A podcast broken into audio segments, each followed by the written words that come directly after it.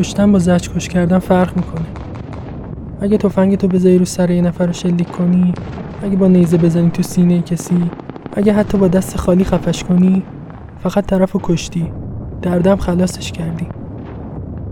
اما اگه مزرعه ها رو خشک کردی و انبارا رو آتیش زدی تا مردم گرسنگی بکشن اگه چند هزار تن بمب رو سر غیر نظامی ریختی اگه مادر رو جلوی بچهش تیربارون کردی این دیگه اسمش کشتن نیست. کشتن با زجکش کردن فرق می‌کنه. آمریکا و شوروی که انگار زور تو بازیاشون گندیده بود می‌خواستن کنترل کل دنیا رو به دست بگیرن و برای این کار زمین بازیشون شد ویتنام. کشوری که همینجوریش از چنگال استعمار زخمی بود اما هیچ وقت دست از مبارزه بر نداشت.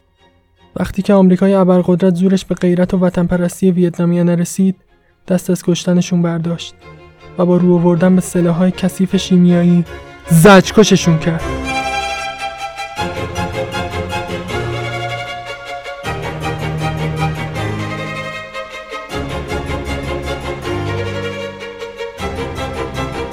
سلام. من علی هستم و اینجا تک بریدرزه پادکستی که در اون الفبای حیات رو می‌خونیم از نوکلئوتیدا که نویسنده اسرار طبیعت هستن گرفته تا گیاهان که بزرگترین کارخانه هستی در اپیزود پنجم از فصل دوم ابتدا تاریخچه ویتنام رو مرور می‌کنیم. بعد با جد سلاح‌های شیمیایی آشنا میشیم و در انتها می‌بینیم چطور سه تا جنگ خونین زندگی ما رو راحت تر کردن. با ما همراه باشید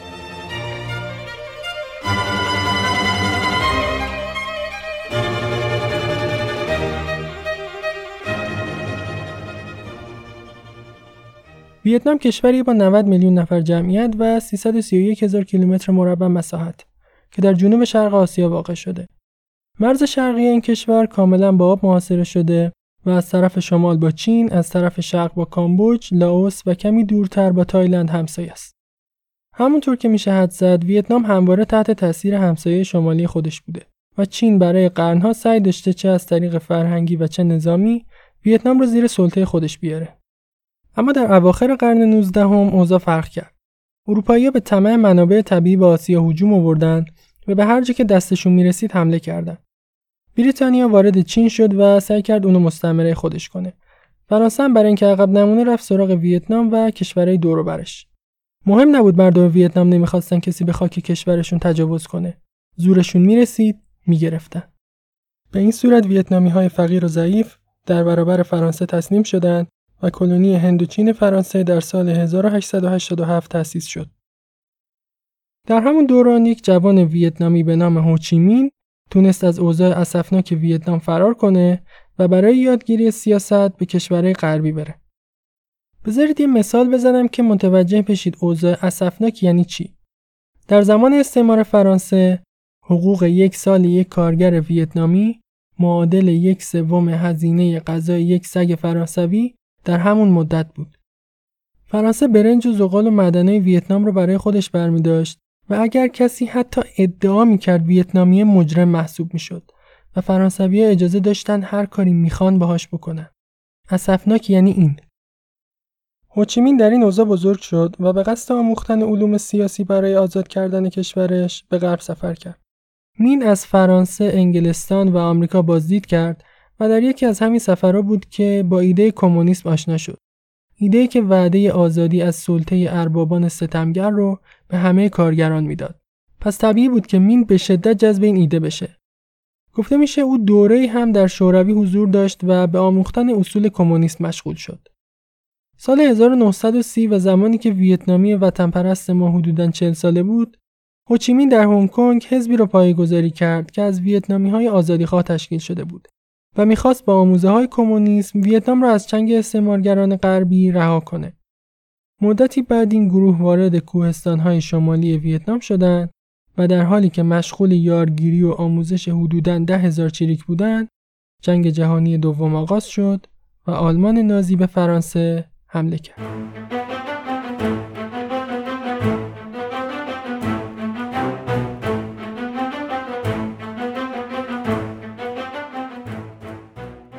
با شروع جنگ جهانی دوم فرانسه مجبور شد بیخیال مستعمراتش بشه و برگرده تا از خودش دفاع کنه. کمی بعد از خروج فرانسه یه خلای قدرت تو ویتنام به وجود اومد. پس بهترین موقعیت برای هوچیمین بود که قدرت رو به دست بگیره و ویتنام رو مستقل اعلام کنه. همین اتفاق هم افتاد. در سپتامبر 1945 آقای مین در بین مردم حضور پیدا کرد و متنی رو خوند که توش از برابری و آزادی به سبک آمریکایی صحبت می‌کرد. کنار دست آقای مینم یکی دو تا آمریکایی وایساده بودن. عجیبه دیگه نه؟ مگه هوچیمین کمونیست نبود؟ آمریکایی‌ها سر و کلشون کجا پیدا شد؟ در اصل آمریکا برای داشتن یه پایگاه تو جنوب شرق آسیا از مدتی قبل با آزادی خواهان ویتنامی ارتباط گرفته و براشون سلاح و ماشینالات فرستاده بود. مستشاران آمریکایی هم به نیروهای ویتنامی آموزش نظامی می‌دادن. در واقع کمونیسم یا سرمایهداری یا هر چیز دیگه واقعا برای هوچیمین مهم نبود. فقط آزادی ویتنام رو می‌خواست و تو این مسیر با هر کسی که کمکش می‌کرد دست دوستی می‌داد. اوضاع به نظر برای ویتنام خوب پیش می‌رفت. اما این خوشخیالی به سرعت به پایان رسید. شوروی بعد از پیروزی در جنگ جهانی می‌خواست نفوذ خودش رو در دنیا گسترش بده و این دقیقا چیزی بود که آمریکا ازش میترسید. فرانسه هم حوض کرده بود دوباره مستعمراتش رو پس بگیره و به آمریکا اعلام کرد اگه بخواد صد راهش بشه فرانسه مجبور میشه به سمت شوروی بره. آمریکا بعد بین بد و بدتر یکی رو انتخاب می‌کرد. از یه طرف به ویتنام قول داده بود از استقلالش حمایت می‌کنه از طرف دیگه فرانسه هم از بزرگترین متحدانش بود و نمی‌تونست به راحتی جلوشو بگیره. پس آمریکا طرف شریکشو گرفت و فرانسه مجدد تهاجمش به ویتنام رو شروع کرد. البته این بار با همکاری آمریکا. حالا ویتنام دو قسمت شده بود. شمال که به چین و شوروی نزدیکتر بود تبدیل شد به مقر هوچیمین و کمونیستا، جنوبم تحت کنترل فرانسه و آمریکا در اومد. دوباره درگیری توی ویتنام شروع شد. شریکای شمال یه ضربه به جنوبیا می‌زدن جنوبی هم بلافاصله با کمک فرانسه و آمریکا تلافی می‌کردن. تمایل آمریکا بیشتر به این بود که به جای جنگ اوضاع ویتنام با مذاکره سر و سامون داده بشه. اما نه هوچیمین و نه فرانسویا قصد مذاکره نداشتن. هشت سال این درگیری ها ادامه داشت. حالا ما الان اینجا راحت نشستیم میگیم هشت سال گذشت. ولی اون ویتنامیای بیچاره ثانیه ثانیه این هشت سال زندگی کردن. ترسیدن، استرس کشیدن، عزیزانشون رو دست دادن. واقعا خیلی ممکن نیست توصیف چیزی که مردم ویتنام از سر گذروندن. اما یه شکست مفتزهانه و تمسخرآمیز فرانسه را به مذاکره راضی کرد. در مارچ 1954 فرانسه قصد داشت با نیروی هوایی و توپخانه قدرتمندش ضربه سنگینی به ویتنامی های شمال بزنه. به همین منظور توی یه دره به نام دین بین فو در شمال غرب ویتنام کمین کردند و منتظر زمان مناسب حمله موندن. خیال فرانسه خیلی از این پیروزی راحت بود در حدی که فرماندهشون شکایت می‌کرد و می‌گفت بیش از حد توپ در اختیار داره و نمی‌دونه چطور بعد از همشون استفاده کنه های شمال که از کمین فرانسه خبردار شدند برای مقابله یکی از بزرگترین تدارکات جنگی تاریخ رو با دست خالی مهیا کردند. 250 هزار ویتنامی که نیمی از اونها زن بودند با کولبری قطعات توپخانه و اسلحه رو با خودشون به تپه های دی بی فو بردن و دور کمین فرانسویا کمین زدن. این ارتفاعات پردرخت استتار عالی برای ویتنامیای شمال بود. بعد از اینکه همه امکانات رسید، ویتنامیا پیش دستی کردند و به فرانسویایی از همه جا بیخبر حمله کردند. یه حمله با تمام قوا. گفته میشه در بعضی از ساعت روز تا 50 توپ در دقیقه به سمت فرانسویا شلیک می‌شد. محاصره انقدر شدید بود که فقط از طریق هلیکوپتر می‌شد به فرانسویایی تو باطلاق مونده کمک کرد. هشت هفته این محاصره ادامه داشت.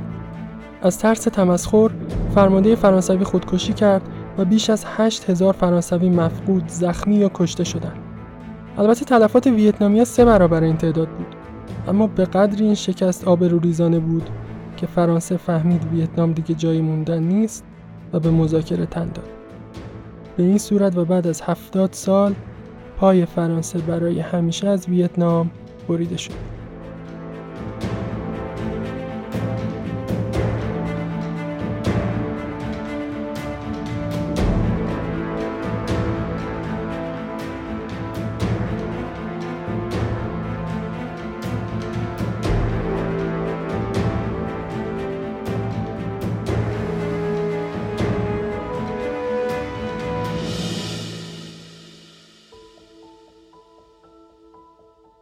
اندکی بعد مذاکرات در ژنو شروع شد. قرار شد ویتنام به طور موقت به دو قسمت تقسیم بشه. نیمه شمالی که هوچیمین و کمونیستا حضور داشتند و نیمه جنوبی که آمریکا و دموکراتا بودند. به همه ویتنامی هم 300 روز فرصت داده شد که یک نیمه رو برای زندگی انتخاب کنند. گفته میشه حدود 900 هزار نفر کاتولیک از شمال به جنوب رفتن. حدوداً همین تعداد طرفداران کمونیسم هم از جنوب به شمال رفتن. همچنین در عرض دو سال یه انتخابات باید برگزار می‌شد که مشخص می‌کرد بالاخره ویتنام قرار کمونیست باشه یا دموکرات و با توجه به نتیجه انتخابات دوباره نیمه جنوبی و شمالی متحد می‌شد. انتخاباتی که هیچ وقت برگزار نشد. چون در قسمت جنوبی یه آقای سرکلش پیدا شد که با برگزاری یه انتخابات تقلبی اعلام کرد که اکثر مردم جنوب می‌خوان حکومت دموکراتیک باشه و اصلا تمایلی به اتحاد مجدد با شمال وجود نداره. به این صورت کشوری که قرار بود حد اکثر به مدت دو سال متفرق بشه برای بیش از 20 سال دوپاره شد. حالا آمریکا مونده بود با نیمه جنوبی ویتنام که نباید سقوط می‌کرد. چون آمریکایی‌ها فکر می‌کردن اگه ویتنام کاملا دست شوروی بیفته مدتی بعد لاوس و کامبوج و تایلند هم سقوط می‌کنن و مثل یه دومینو جنوب شرق آسیا میفته دست کمونیستا.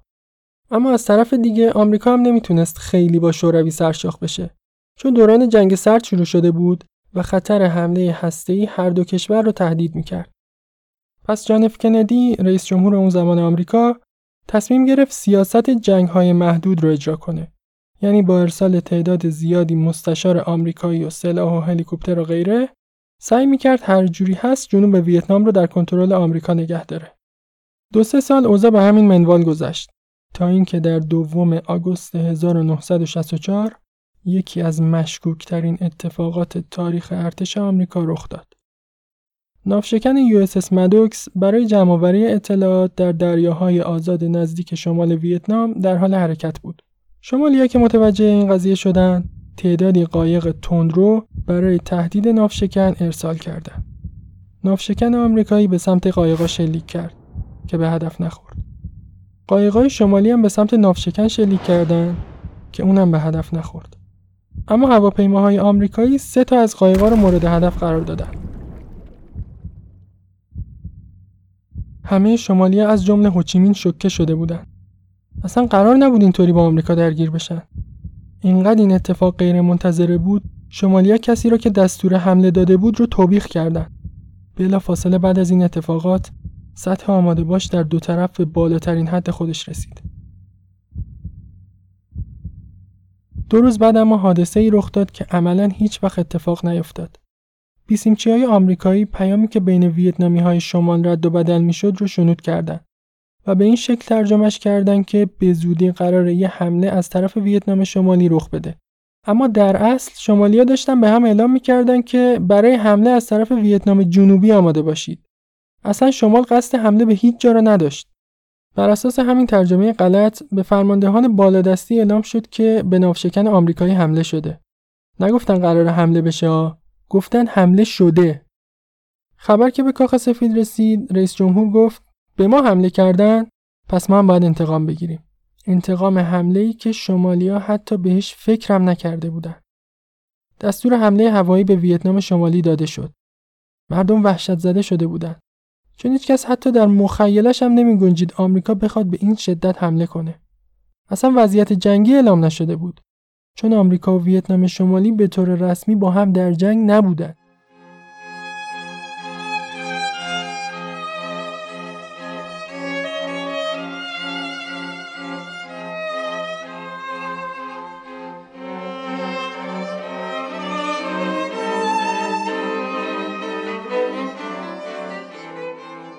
رئیس جمهور آمریکا اعلام کرد که ما به دنبال گسترش جنگ نیستیم. اما چند روز بعد یه مصوبه از قبل تدوین شده رو به کنگره برد تا اجازه حمله زمینی و بمباران ویتنام شمالی رو بگیره و کنگره هم بلا فاصله قبول کرد. دقت کردیم به جمله مصوبه از قبل آماده شده رو به کنگره برد. انگار از قبل برای حوادث این مدت آماده بودن. چند روز بعد و با شروع های گسترده و ارسال 50 هزار سرباز پیاده جنگ رسما بین آمریکا و ویتنام شمالی آغاز شد. معاون وزیر دفاع آمریکا همون زمان در نامه گفته بود که دلیل حمله ما به ویتنام شمالی در اصل 70 درصد برای جلوگیری از تحقیر شدن توسط شوروی، 20 درصد برای جلوگیری از سقوط ویتنام و 10 درصد برای کمک به ویتنامیا بود. به نظرم این جملات خودش گویای همه چیزه. 70 درصد برای جلوگیری از تحقیر توسط شوروی. به مردم آمریکا گفته شد این جنگ برای دفع خطر کمونیستا و حفاظت از منافع ملی ایالات متحده آمریکاست و با توجه به قدرت ما جنگ خیلی سریع تموم میشه. اما بعضیا می‌گفتن منافع ملی ایالات متحده تو ویتنام چی کار می‌کنه؟ چرا ما باید 16 هزار کیلومتر اونورتر از مرزهای آمریکا بجنگیم؟ البته حرفای این مخالفین خیلی خریدار نداشت. با شروع حملات آمریکا، شوروی هم حمایتش از ویتنام شمالی رو با ارسال سلاح و مهمات و غیره تشدید کرد. پس به راحتی می‌شد پیش بینی کرد که برخلاف نظر آمریکایی‌ها قرار نبود جنگ سری تموم بشه. حدوداً یک سال بعد از شروع رسمی جنگ، نیروهای آمریکایی حاضر در ویتنام از 50 هزار به 400 هزار نفر رسید. یک سال بعد 100 هزار نفر دیگه هم اضافه شد و دیگه عملا نیم میلیون آمریکایی به طور مستقیم در جنگ ویتنام حضور داشتند. هرچه تعداد آمریکایی‌ها و پایگاهاشون بیشتر می‌شد، چریکای ویتنام شمالی راحتتر می‌تونستن بهشون ضربه بزنن. زمین اصلا برای آمریکایی آشنا نبود. ویتنامیا به زندگی توی آب و هوای گرم و شرجی عادت داشتن و خیلی خوب می‌تونستن از جنگل‌های فوق متراکم ویتنام برای استتار و حمله قافلگیرانه استفاده کنند. جنگ فرسایشی شده بود و هر چقدر هم آمریکایی‌ها نیرو و ادوات نظامی میفرستادند، پیشرفت خاصی حاصل نمی‌شد. ویتنامی های میهن پرست همه جوره مقاومت می‌کردند و آمریکا رو کلافه کرده بودند. فرمانده های آمریکایی به این نتیجه رسیدن که باید یه جوری از شر جنگلا خلاص بشن. پس سربازان دیگری رو به ویتنام فراخوندن. مامورانی که نه احساس داشتن، نه فهم داشتن، نه حتی چیزی از انسانیت سرشون می‌شد.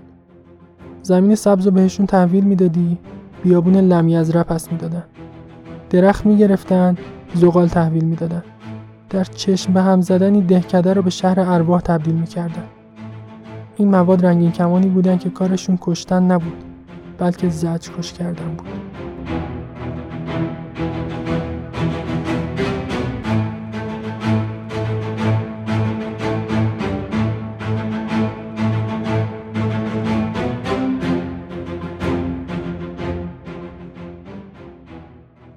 برای اینکه با سلاح‌های شیمیایی جنگ ویتنام آشنا بشیم اول باید حدوداً 50 سال برگردیم عقب و خیلی کوتاه تاریخچه سلاح‌های شیمیایی رو توضیح بدیم. سال 1915 جنگ جهانی اول شروع شده و اوضاع بدجوری گره خورده. به خاطر توسعه زیاد روش‌های حمل و نقل و انتقال پیام، همه قدرت‌های بزرگ فکر می‌کردند تکلیف جنگ خیلی سریع روشن میشه.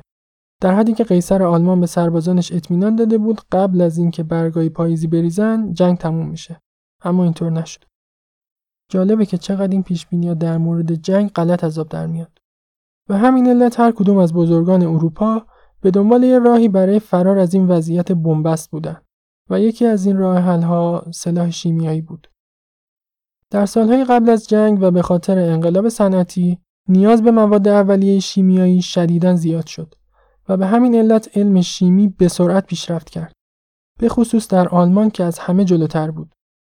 انگلیس، فرانسه و آلمان کشورهایی بودند که اوایل جنگ جهانی اول های مختلفی رو با های شیمیایی انجام دادن اما هیچ کدوم چندان موفق نبودن موادی که استفاده می‌کردن یا به اندازه کافی کشنده نبود یا استفاده ازشون وابسته به شرایط آب و هوایی بود یا سیستم مناسبی برای حمله به دشمن با این مواد وجود نداشت خلاصه اکثر این های اولیه به شکست منجر شد فرماندهان آلمانی متوجه شدن باید برن پیش کسی که متخصص تولید مواد شیمیاییه پس رفتن سراغ آقای فریتز هابر یه نابغه شیمی یهودی اصل که آماده بود همه جوره در خدمت آلمان باشه.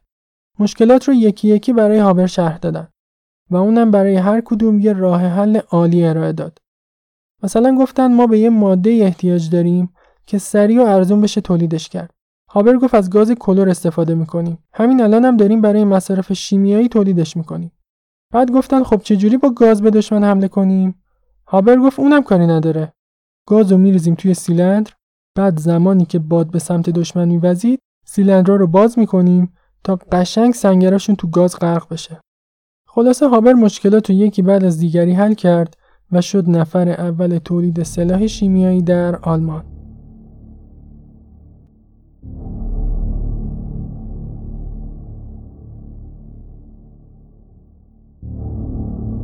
روز دهم مارچ 1915 سربازان آلمانی بیش از 5700 سیلندر گاز رو که مجموعاً حاوی 168 تن کلور بود بالای تپه های یه دهکده کوچیک در بلژیک قرار دادن. ارتش فرانسه اونجا نیروهاش رو مستقر کرده بود. چند روز بعد و زمانی که هوا مساعد شد سربازان آلمانی ماسکاشون رو زدن سیلندر رو باز کردن و گاز آزاد شد. چند لحظه بعد فرانسوی های ابر متراکم دیدن که داره بهشون نزدیک میشه. کم کم ابر مشکوک به یه مه آبی تغییر شکل داد. فرانسوی های وحشت زده به سمت مه شلیک کردن اما هیچ اتفاقی نیفتاد. یواش یواش چشما شروع به سوختن کرد و یه بوی غیرعادی به مشام رسید. اما این تازه شروع کار بود. به محض اینکه کلور وارد شش ها می‌شد شروع به تخریب بافتای تنفسی می‌کرد. مثل این بود که چاقو تو سینه آدم فرو کنه. کلور بافتا رو تحریک می‌کرد تا به داخل ریه آب ترشح کنن و سرباز بیچاره بدون اینکه غرق شده باشه از درون خفه می‌شد. پوست قربانیان گاز کلور به یه حالت سبز و زرد تیره تغییر رنگ می‌داد و با چشمان خیره به ناکجا جون می‌دادند گفته میشه حداقل 5000 نفر کشته و 15 هزار نفر در اون روز زخمی شدن. و به این ترتیب اولین حمله شیمیایی واقعی در تاریخ بشر رخ داد.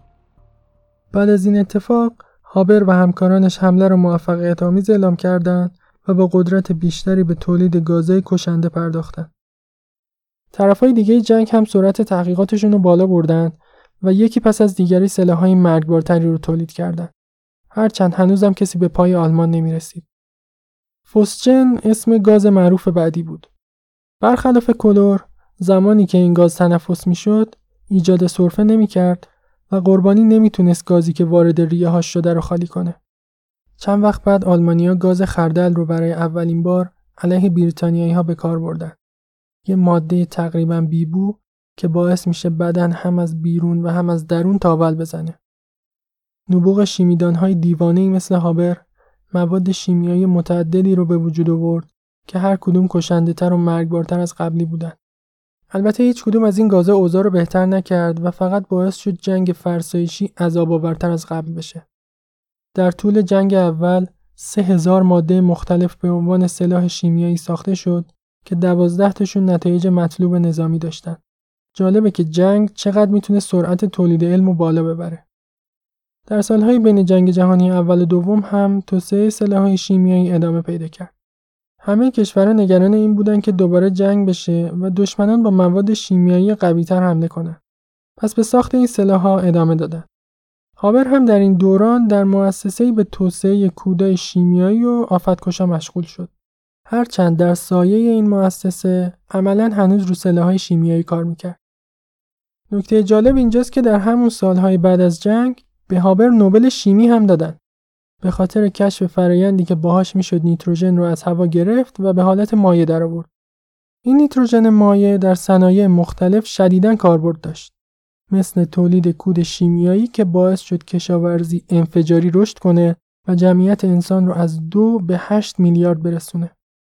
خیلی عجیبه که هابر هم پدر سلاحهای شیمیایی و مسئول مرگ میلیون ها نفر بود هم با کمک به کشاورزی به میلیاردها نفر زندگی بخشید.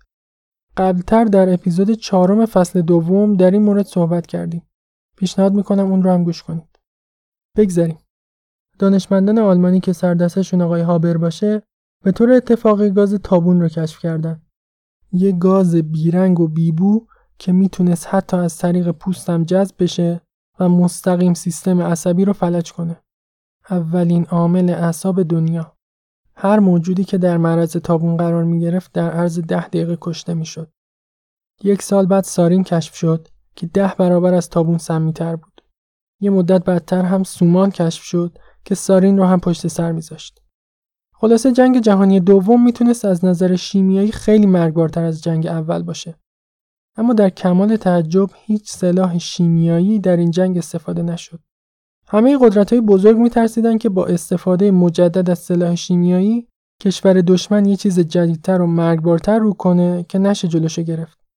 پس با وجود اینکه همه شدیدن برای جنگ شیمیایی آماده بودن، هیچ کجا از گاز شیمیایی در جنگ جهانی دوم استفاده نشد. البته به جز یک جا اردوگاه های کار اجباری آلمان نازی در اون دوران آلمانیا به دنبال یه راه آسون برای کشتن افرادی بودن که به نظرشون نسل بشر رو خراب می‌کردن مثل یهودیا، کولیا، فلج و غیره. ایده اولیه این بود که از دود تولید شده توسط ماشینالات استفاده کنن. اما این راه خیلی سریع و مطمئن نبود. پس رفتن سراغ یه ماده به نام زایکلان بی که در اصل به عنوان آفتکش ازش استفاده می‌شد. نازی ها اسیران رو من جمله همون یهودیا رو میریختن توی یه اتاق گاز زایکلان بی رو از طریق دوش حمام میفرستادن تو و در عرض چند دقیقه همه حاضران در اتاق از حالت عمودی به افقی تبدیل می شدن. حالا سازنده این گاز کی بود؟ مؤسسه آقای فریتز هابر شیمیدان آلمانی یهودیان است.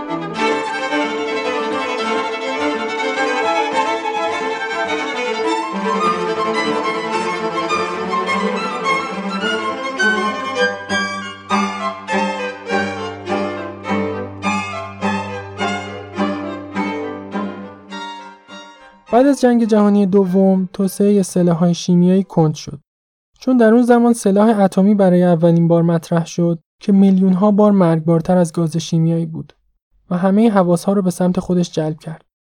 علاوه بر اون بعد از جنگ جهانی اول معاهداتی امضا شد که جلوی تولید و استفاده از سلاح‌های شیمیایی رو می‌گرفت. هرچند بندای این معاهدات انقدر کلی بود که خیلی راحت می‌شد از زیرشون در رفت. مثلا هیچ جا نگفته بود تولید موادی که منبع تغذیه انسان رو نابود کنه ممنوعه یا تولید سلاح‌های آتشزا محدودیتی نداشت. یعنی می‌شد موادی تولید کرد که در تعریف مطلق سلاح شیمیایی جا نمی‌گیرن ولی انقدر مرگبارن که عملا سلاح شیمیایی محسوب میشن. به همین علت از اواخر جنگ جهانی دوم آمریکا به فکر توسعه موادی افتاد که به گیاهان آسیب بزنه تا جنگل ها یا زمین های کشاورزی رو نابود کنه و منبع تغذیه دشمن رو از بین ببره. مثلا می‌خواستن بر علیه شالیزارا از این مواد استفاده کنه تا برنج که غذای اصلی ژاپنیا بود کمیاب بشه و از درون ارتش ژاپن آسیب ببینه. این نکته رو هم قبلا بهش اشاره نکردیم. اما آمریکا از سالها قبل از تموم شدن جنگ دوم بزرگترین تولید کننده، تامین کننده و مصرف کننده سلاح‌های شیمیایی بود. منتها صداش رو جلوی مردم در نمی آورد که افکار عمومی بر علیهشون نشه. خلاصه که آمریکا هیچ وقت نتونست تو جنگ دوم از مواد شیمیایی بر علیه گیاهان استفاده کنه چون جنگ زودتر از اینکه این, این سلاح‌ها آماده بشن تموم شد.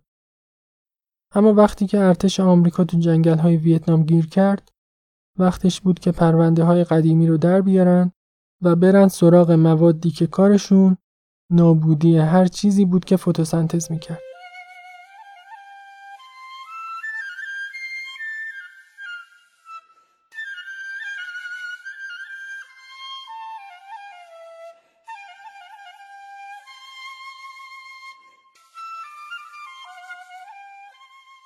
حالا که از تاریخچه سلاح‌های شیمیایی مطلع شدیم برگردیم به ویتنام.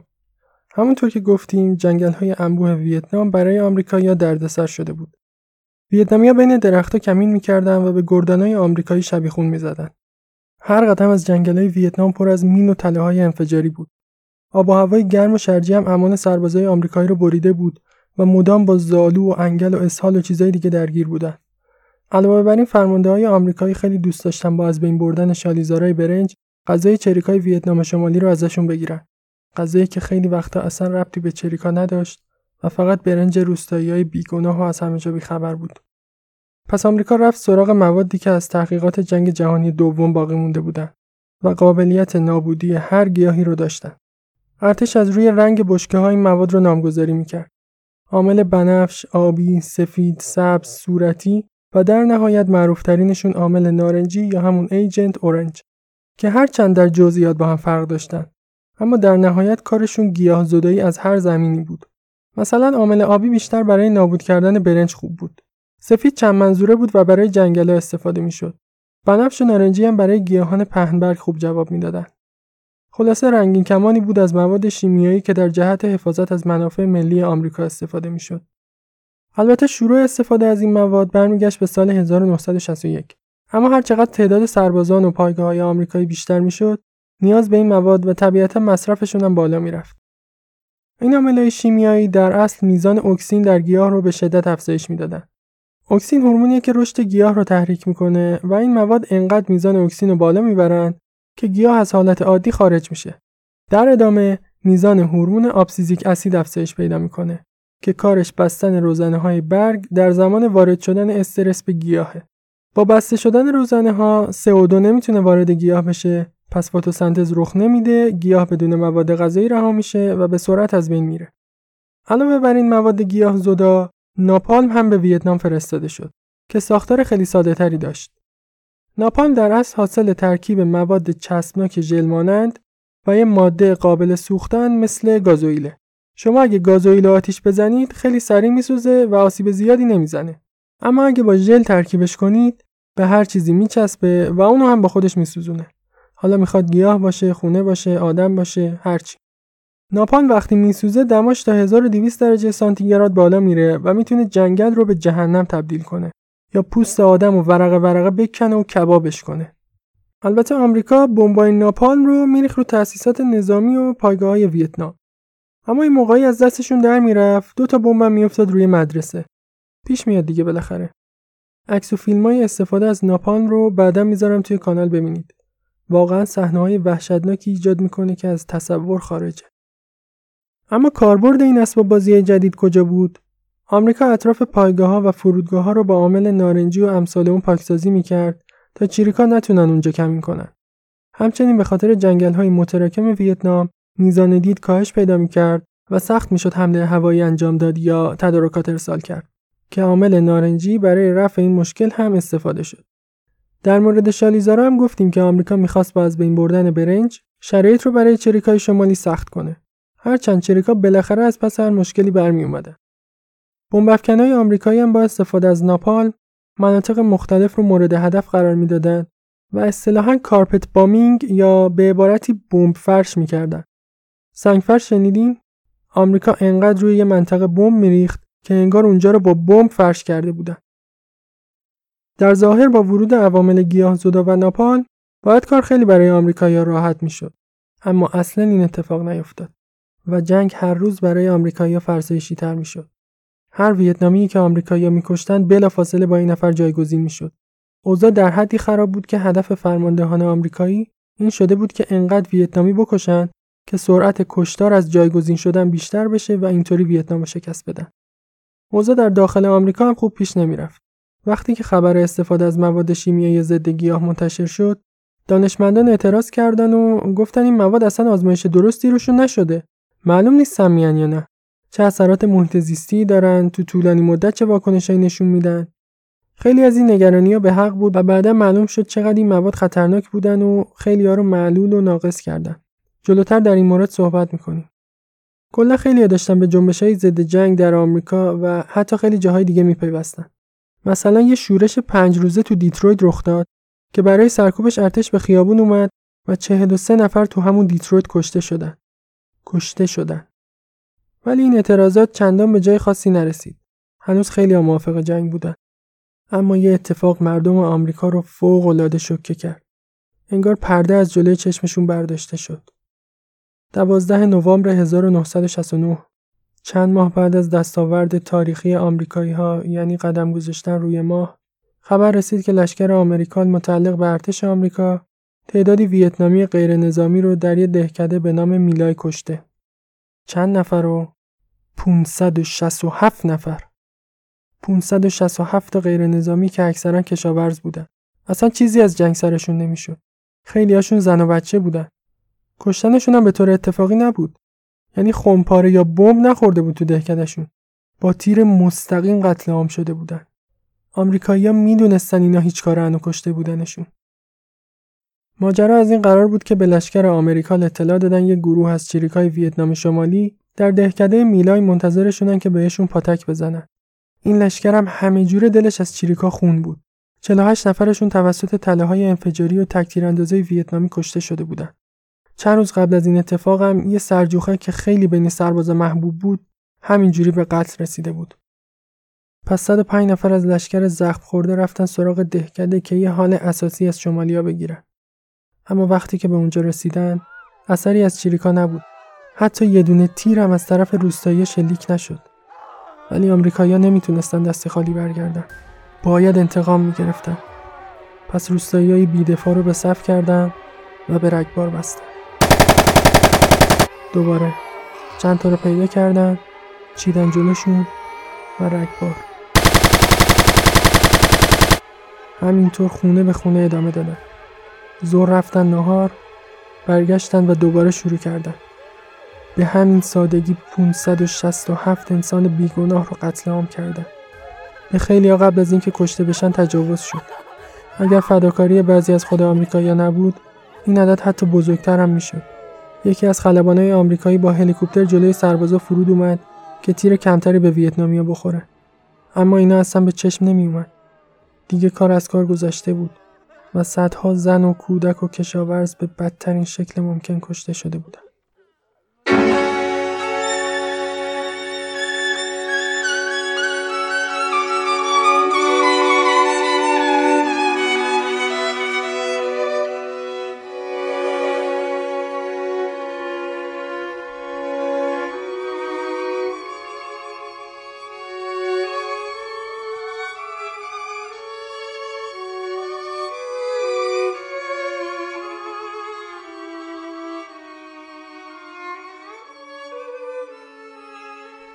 چند وقت بعد با یه سرباز آمریکایی که توی این جنایت حضور داشت تو خود آمریکا مصاحبه کردن.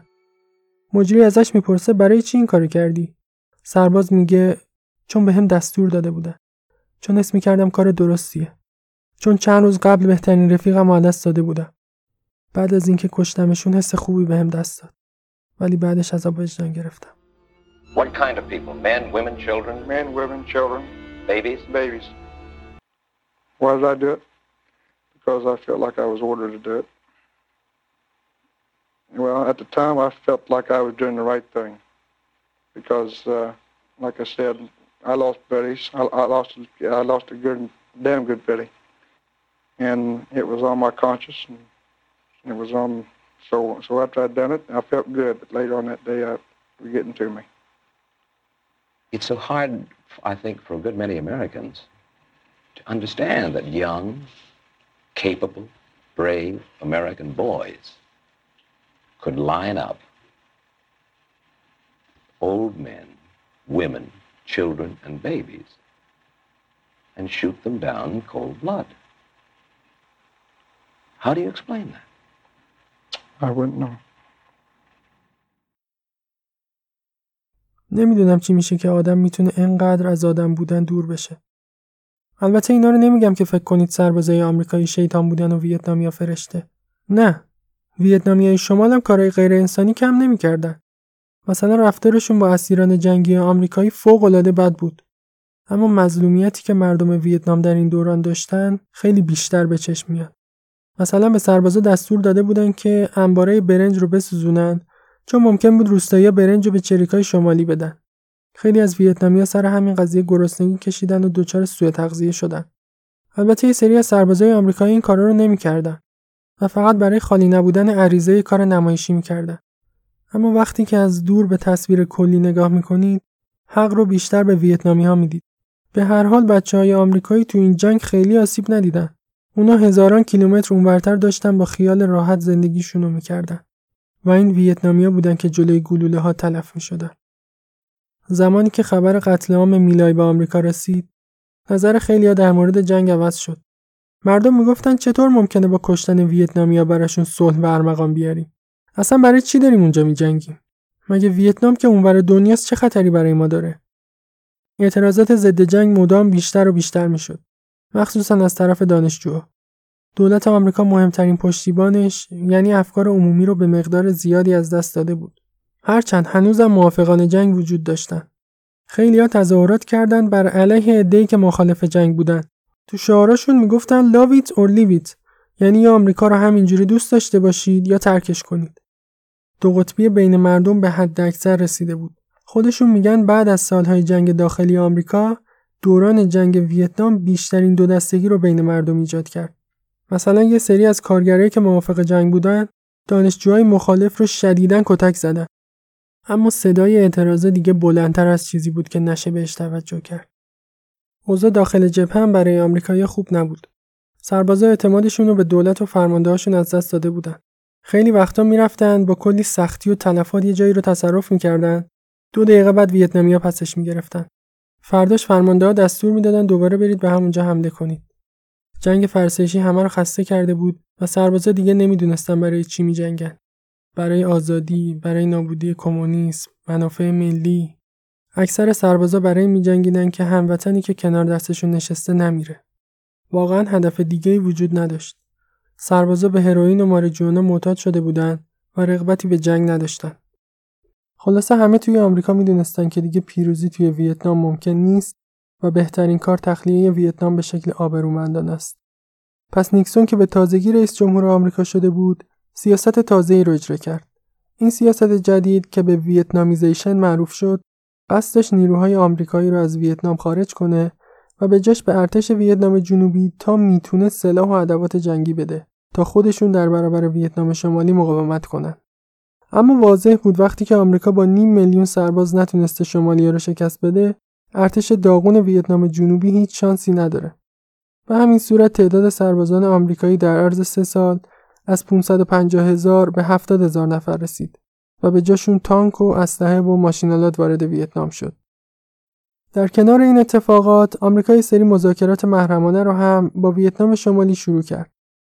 اما در حین همین عمل خالی کردن آمریکایی از ویتنام نیکسون یک کار عجیب کرد.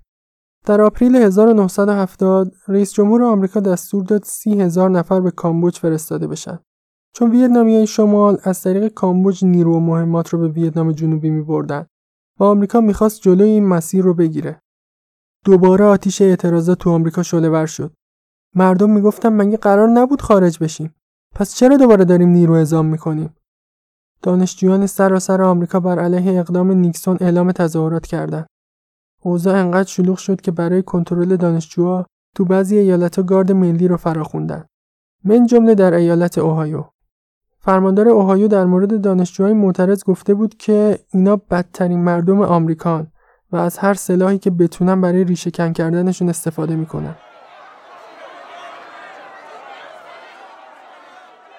در روز چهارم می 1970 2000 دانشجو در محوطه دانشگاه کنت استیت در ایالت اوهایو تجمع کرده بودند. گارد ملی برای تهدید کردن دانشجوها وارد دانشگاه شد. اول به دانشجوها گفتم متفرق بشید ولی نرفتن. بعد گاز اشکاور انداختن بازم دانشجوها سر جاشون موندن. در نهایت اون اتفاقی که نباید میافتاد افتاد. یه دسته از گارد ملی دور معترضین حلقه زدن. دانشجوها فکر می‌کردن خیلی خطر جدی وجود نداره و گلوله ها پلاستیکی هن. ولی جنگی بودن و در عرض 13 ثانیه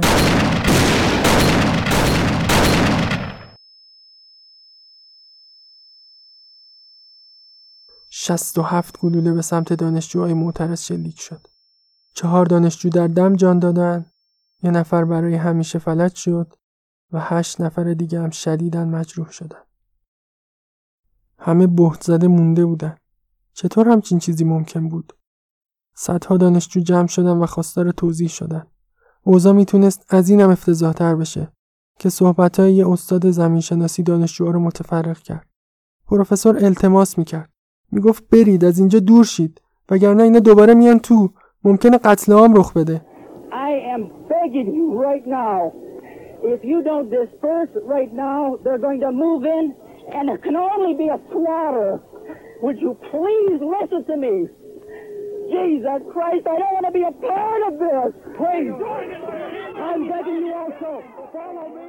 فردای اون روز چهار میلیون دانشجو تظاهرات کردند و 448 دانشگاه بسته شد.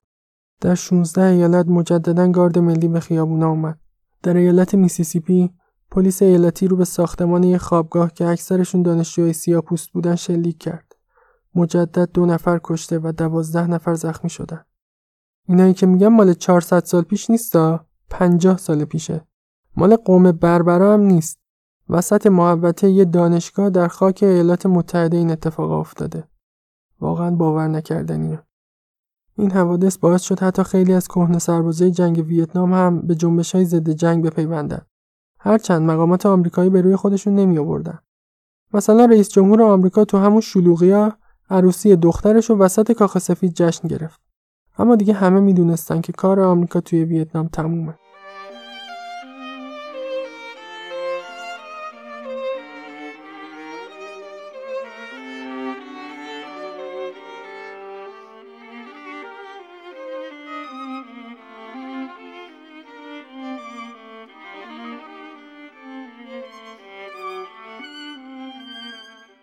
روزها میگذشت و هر هفته سربازان بیشتری از ویتنام خارج می شدن. مذاکرات صلح هم در خفادش پیش می‌رفت.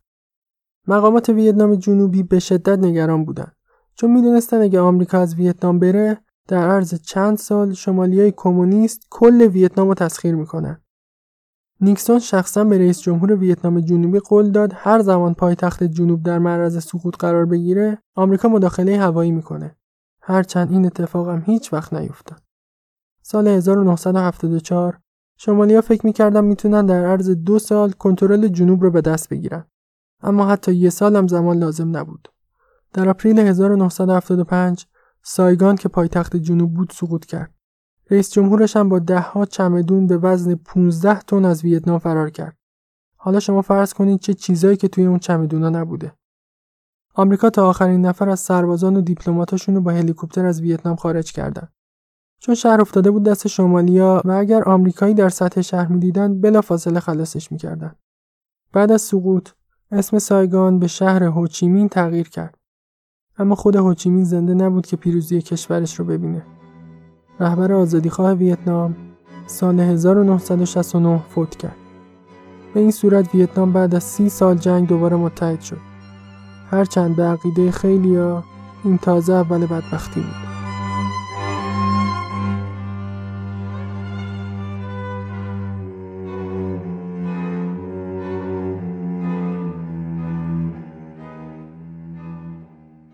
خیلی از ویتنامیایی که اون دوران رو به یاد دارن میگن ساله بعد از جنگ از خود جنگ بدتر بود. کل کشور مخروبه شده بود. خیلی از مزارع، خونه ها، کارخونه ها و زیرساخته از بین رفته بود. هزاران نفر بی سرپرست شده بودن، یتیم شده بودن. کلی بچه این وسط به دنیا آمده بود که پدرانشون آمریکایی بودن و دیگه تو ویتنام حضور نداشتن. متوجه هستین دیگه به چی اشاره می‌کنم. حالا هم چین و هم شوروی از ویتنام غنیمت می‌خواستن. یه دوره دوباره جنگ داخلی شد. به خاطر تحریم‌های اقتصادی آمریکا تورم به 700 درصد رسید. سیستم کمونیستی باعث شد خیلی از ویتنام فرار کنند. خیلی از گرسنگی مردن. افراد زیادی به خاطر کینه هایی که از جنگ به جا مونده بود توسط خود مردم اعدام شدند. اما سال 1991 یعنی حدود 15 سال بعد از تموم شدن جنگ آمریکا و ویتنام جنگ سردم تموم شد و شوروی هم باهاش محو شد. ویتنام همچنان کمونیست باقی موند اما اصلاحات اقتصادی بزرگی رو شروع کرد. سه سال بعد دولت به آمریکا اجازه داد به ویتنام بیاد تا به دنبال اجساد سربازان آمریکایی بگرده و به این صورت عملا روابطش با آمریکا را از سر گرفت. مدتی بعد سفارت آمریکا هم بازگشایی شد. یه ویدیو از اولین ورود رئیس جمهور آمریکا بعد از دوران جنگ به ویتنام وجود داره که توش بچه ها از سر کول بیل کلینتون بالا میرن. جوری که انگار مسیح موعود رو دیدن.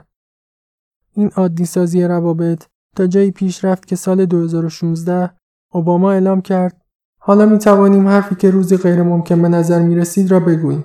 ویتنام و آمریکا در حال حاضر شرکای تجاری هم هستند. نمی‌دونم چطور ممکنه اما مردم ویتنام در کمتر از سه دهه تمام فجایع جنگ رو فراموش کردند و دست آمریکا رو به گرمی فشردند.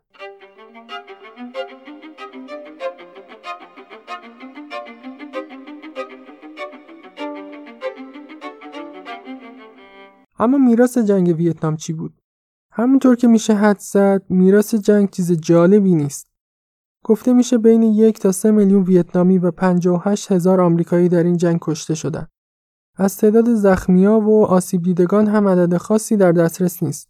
فقط میشه گفت ده ها میلیون نفر در اثر جنگ مجروح و معلول شدن و تعداد بیشماری خانواده داغدار. از تلفات مستقیم جنگ که بگذریم می‌رسیم به کسانی که در طولانی مدت از این جنگ آسیب دیدن. منظورم افرادی که در معرض مواد شیمیایی قرار گرفتن. عامل نارنجی و دیگر عوامل گیاهزدایی که در موردشون صحبت کردیم یه سری عوارض مقطعی دارن مثل جوش زدن صورت، بیهستی انگشتان، خستگی، تنگی نفس و غیره. اما عوارض بلند مدتشون خیلی شدیدتره. این مواد گیاهزدا دارای ماده‌ای به نام دیوکسین هستند که اگر وارد بدن بشه می‌تونه به ارگانهای اساسی و سیستم ایمنی و هورمونی بدن آسیب بزنه. در گذشته عامل نارنجی به وقوع 14 بیماری ارتباط داده شده بود که امروزه به این تعداد اضافه هم شده. بیماریهایی مثل دیابت نوع دو، پارکینسون و کمکاری تیروید. بدتر از همه اما سرطان های متعددیه که دیوکسین ایجاد می‌کنه. مرکز جهانی تحقیقات سرطان دیوکسین رو جزو مواد سرطانزا یا همون کارسینوژن ها دستبندی کرده. انواع سرطان های خون، ریه، مسانه و پروستات و غیره در افرادی که با عامل نارنجی در ارتباط بودن گزارش شده. متاسفانه باز هم عدد دقیقی از این افراد در دسترس نیست. اما حدود 2.6 دهم تا 4.3 دهم میلیون آمریکایی در معرض این ماده قرار گرفتند. غلظت مواد گیاهزدایی که استفاده می‌شد هم 20 برابر غلظت توصیه شده بود. چون برای ارتش آمریکا سمی بودن این مواد دو اثر طولانی مدتش اهمیتی نداشت. فقط می‌خواست هرچه سریعتر جنگله رو از بین ببره. حالا شما فرض کنید فقط 5 درصد افرادی که با این مواد در تماس بودن دچار سرطان بشن. خیلی عدد بزرگی میشه. ویتنامی هم که بماند. اصلا معلوم نیست چند تاشون با دیوکسین آلوده شدن. علاوه بر اینا خیلی از افرادی که در معرض عامل نارنجی قرار داشتن بعدها صاحب فرزندانی ناقص الخلقه شدن. البته در این مورد بحث زیاده و نمیشه به طور قطع گفت که دیوکسین باعث اختلالات مادرزادی میشه. اما طبق تحقیقاتی که روی موشا انجام شده مقادیر کمی از دیوکسین می‌تونه باعث بروز جهش در ژنا و وقوع نقصهای کروموزومی بشه. همونطور که می‌دونید ژنها مثل کتابچه راهنما حاوی دستورالعملهای رشد و توسعه سلولا هستند و هر گونه اختلال در این کتابچه تبعات جبران ناپذیری داره. از اونجایی که جهش ها در ژنوم ثبت میشن اثراتشون می‌تونه تا دهه ها ادامه داشته باشه و چندین نسل رو معلول کنه. ظاهرا جنگ هیچ وقت تموم نمیشه.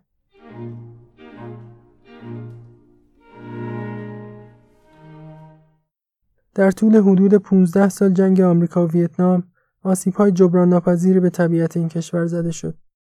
بیش از 45 میلیون لیتر ماده گیاهزدا در طول این جنگ مصرف شد که 58 میلیون دلار برای آمریکا هزینه داشت. البته این 58 میلیون دلار در برابر 120 میلیارد دلاری که آمریکا برای جنگ ویتنام هزینه کرد عددی نیست. میلیون نه ها 120 میلیارد تقریبا 10 درصد از کل مساحت ویتنام یک بار یا بیشتر تحت تاثیر عامل نارنجی قرار گرفت. 30 درصد از جنگل های هررا در ویتنام جنوبی در اون سالها از بین رفت. جنگل های متراکم با درختان کهنسال نابود شد و جای اونا رو علفزار گرفت. هیچ نشانه ای هم از رشد مجدد اون درختان عظیم وجود نداره.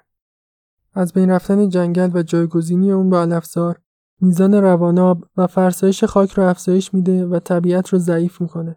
خیلی از زمینایی که در معرض عامل نارنجی قرار گرفتن هنوزم غیر قابل استفاده چون دیوکسین نیمه عمر طولانی داره و می‌تونه 15 سال در سطح خاک و تا 100 سال در اعماق خاک باقی بمونه. اگر گیاهی در این خاکهای آلوده کاشته بشه برای انسان و تقریبا هر موجود دیگه غیر قابل مصرفه.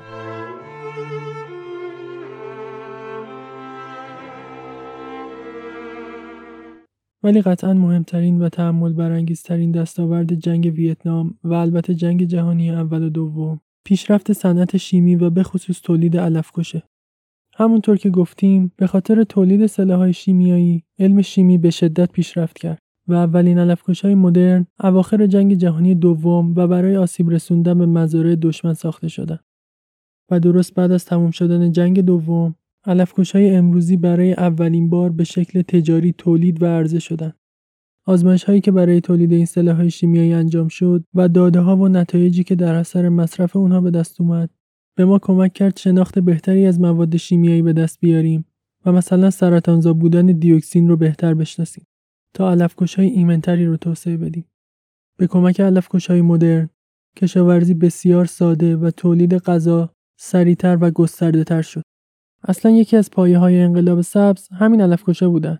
انقلابی که باعث شد تولید غذا بسیار بسیار بیشتر بشه و امید به زندگی از 46 سال به 73 سال برسه.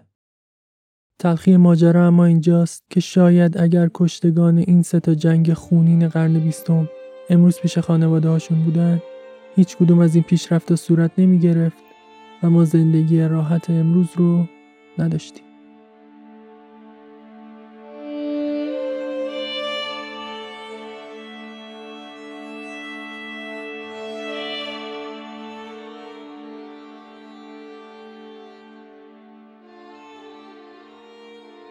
جنگ ویتنام واقعا جنگ بیهوده ای بود.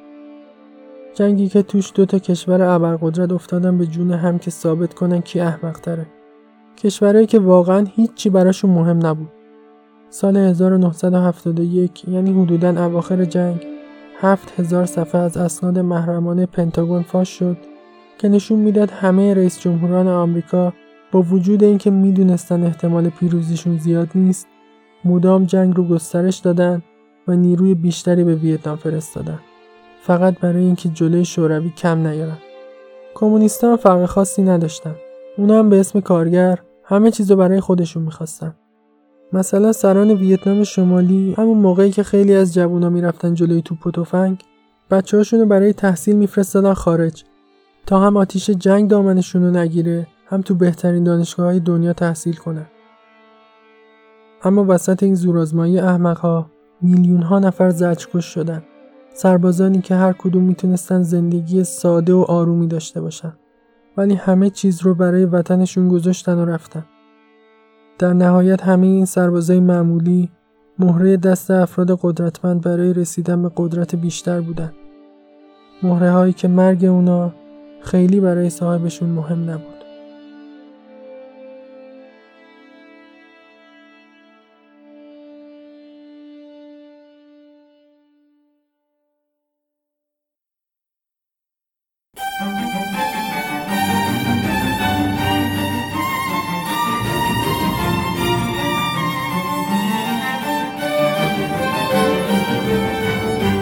بود اپیزود پنجم از فصل دوم تکبیریدرز هدف این اپیزود همونطور که قبلتر اشاره کردم این بود که ببینیم چطور جنگ جهانی اول و دوم و جنگ ویتنام باعث تولید علفکشای امروزی شدن و زندگی ما رو برای همیشه تغییر دادن. موقع نوشتن این اپیزودم سعیم این بود که روی این قسمت تمرکز کنم اما واقعا نمی‌شد بخوایم در مورد توسعه علفکشا بگیم. و از حمله آمریکا به ویتنام و هوچیمین و درگیری های داخل آمریکا صحبت نکنیم. اینه که این اپیزود یکم طولانی شد. یه تشکر ویژه باید بکنم از آقای ارشیا عطاری سازنده پادکست چیزکست. من به یک کتاب احتیاج داشتم برای این اپیزود که توی ایران نبود ترجمه که کلا چی و ایشون کتاب رو برای من فرستادن. خودشون هم یه سگانه عالی در مورد های شیمیایی دارن که بعدا می‌ذارم توی کانال که اگه دوست داشتین اطلاعات بیشتری به دست بیارین اونو هم گوش کنید. به هر حال هرچی که بود و نبود امیدوارم از این اپیزود لذت برده باشین. اگه اینطور بوده لطفا همین الان یه لحظه وقت بذارید و پادکست ما رو به دوستاتون معرفی کنید که خیلی کمکمون می‌کنه.